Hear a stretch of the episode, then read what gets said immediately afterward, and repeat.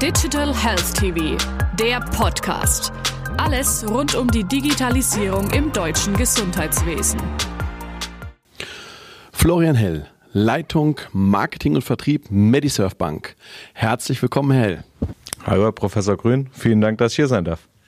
Sehr gerne. Herr Hell, Sie betreuen Kunden aus den unterschiedlichsten Heilberufen Schwerpunkt Mediziner.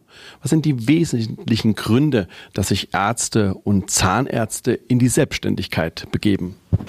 Da gibt's verschiedene Aspekte tatsächlich bei der Frage. Ich glaube, einer der Hauptgründe ist das Thema eigenverantwortlich arbeiten, aber auch der monetäre Aspekt ähm, steht natürlich auch im Vordergrund bei der Frage, mache ich mich selbstständig oder bleibe ich weiter im Angestelltenverhältnis. Ähm, gerade, ähm, und das ist auch ein Trend, den wir merken, auch bei, bei äh, weiblichen Ärztinnen und Zahnärztinnen, ähm, geht der Trend auch dahin, ähm, Vereinbarkeit Beruf und Familie zu nutzen. Und dort kann ich einfach auch mit der eigenen Praxis mir meine Zeiten ganz anders einteilen und gegebenenfalls auch Modelle rund um das Thema Familie basteln. Und nicht zuletzt allgemein betrachtet das Thema Work-Life-Balance ähm, wird uns auch von den ganzen Existenzgründern wiedergespiegelt, ist in der eigenen Praxis wesentlich besser für die Ärzte als zum Beispiel im Klinikalltag. Ein guter Fachmann auf seinem Arbeits- und Wissensgebiet zu sein, ist das eine. Ein Unternehmen, in dem Fall eine Praxis zu führen und zu leiten, ist das andere. Was sind die größten Hürden aus Ihrer Sicht bei der Gründung? Ähm, ich glaube, eine der größten Hürden ist das betriebswirtschaftliche Fachwissen, was ich brauche, um einen Wirtschaftsbetrieb, was am Ende äh, eine Praxis ist, zu gründen.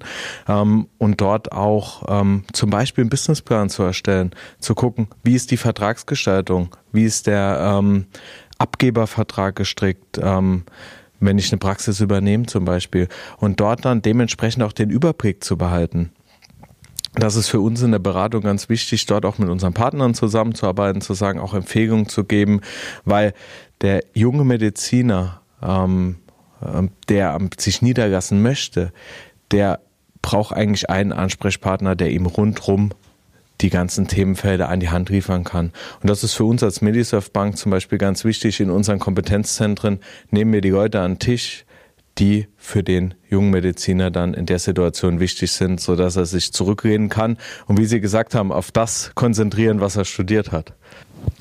Die Selbstständigkeit bei Medizinern ist nicht selten von der Übernahme einer Praxis mit einem entsprechenden Patientenstamm und einer entsprechenden Reputation geprägt. Worauf sollte man in diesem Zusammenhang achten, gerade auch vor dem Hintergrund der Digitalisierung und der Förderung? Ich glaube, ganz wichtig ist, äh, weil Sie es gerade direkt auch ansprechen, die Substanz der Praxis. Und Substanz nicht nur sieht die Theke noch schön aus oder ähm, wie ist der Zustand ähm, ja, von den Akten in dem Sinn, sondern sind die Akten digital. Ähm, welches Röntgengerät ist vorhanden? Wie ist denn überhaupt der Digitalisierungsstand der Praxis? Das ist mit ein Hauptaspekt, wo ich schon mal drauf achten muss, das brauche ich wiederum schon direkt am Anfang. Ich muss einen Businessplan aufstellen, wie wir in der letzten Frage schon kurz drüber gesprochen haben. Und um den aufzustellen, den Businessplan, ähm, muss ich auch wissen, welche Investitionen muss ich tätigen. Das ist mit Sicherheit eine Hürde in der Praxisübernahme. Das zweite ist, man sollte sich ähm, die Praxiszahlen genau anschauen. Da auch nicht nur die letzten Monate, sondern wirklich auch rückwirkend die letzten drei bis vier Jahre bei einer Übernahme, um einfach zu gucken, wie ist denn die Praxis die letzten Jahre gelaufen, wie ist die Entwicklung. Das Thema Verträge und Personal äh, darf natürlich in der ganzen Betrachtung auch nicht zu kurz kommen, ähm, sondern wie sind die Arbeitsverträge gestaltet, befindet sich eventuell noch jemand in Elternzeit, was auch immer vorkommen kann. Und ähm, da muss man einfach wirksam, wachsam drauf gucken. Und ein Tipp von uns ist, wenn es möglich ist, immer sich vielleicht sogar vorher noch in der Praxis anstellen lassen. Zu gucken, kann ich vor der Übernahme noch sechs Monate bis zum Jahr vielleicht dort drin arbeiten, um einfach auch die Abläufe kennenzulernen.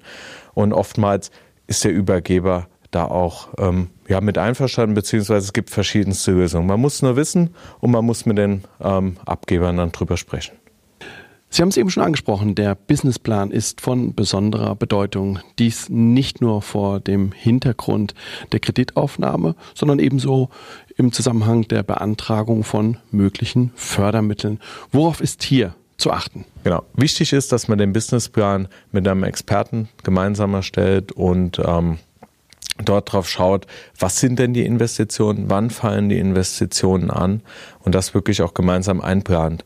Weil gerade da in der Finanzierungsplanung oder in der Liquiditätsplanung ist enorm zu wissen oder enorm wichtig zu wissen, wann kommen welche Investitionen und wann muss ich welche Investitionen auch beantragen. Und das ist bei Fördermittel, ob es jetzt allgemeine Fördermittel, Gründungs- und Wachstumsfinanzierung, aber auch Fördermittel zur Digitalisierung ganz wichtig. Es gibt immer dazu jeweils Vertragsbedingungen auch. Und dies sollte ich vorher mit meinem Bankberater, mit meinem Steuerberater, der Freiberufe spezialisiert ist, mit meinem Berater an sich, der mich auch in meinen betriebswirtschaftlichen Belangen berät, ähm, absprechen. Und gerne auch mit uns als Bankberater. Mieten und Kaufpreise haben sich je nach Örtlichkeit und ähm, je nach aktueller Entwicklung in den letzten Jahren sehr unterschiedlich entwickelt. Ist die Niederlassung für Mediziner heute noch attraktiv? Wie die Miete und Kaufpreise haben sich aber auch die Ertragspotenziale der Praxen erhöht. Das heißt, das ist was, was wir über fast alle ähm, Fachgruppen drüber hinweg beobachten. Ähm, ich habe heute immer noch die Möglichkeit, das anderthalbfache bis zum Zweifachen im Durchschnitt mehr zu verdienen als ähm, der stationäre Oberarzt. Hell, vielen herzlichen Dank. Gerne.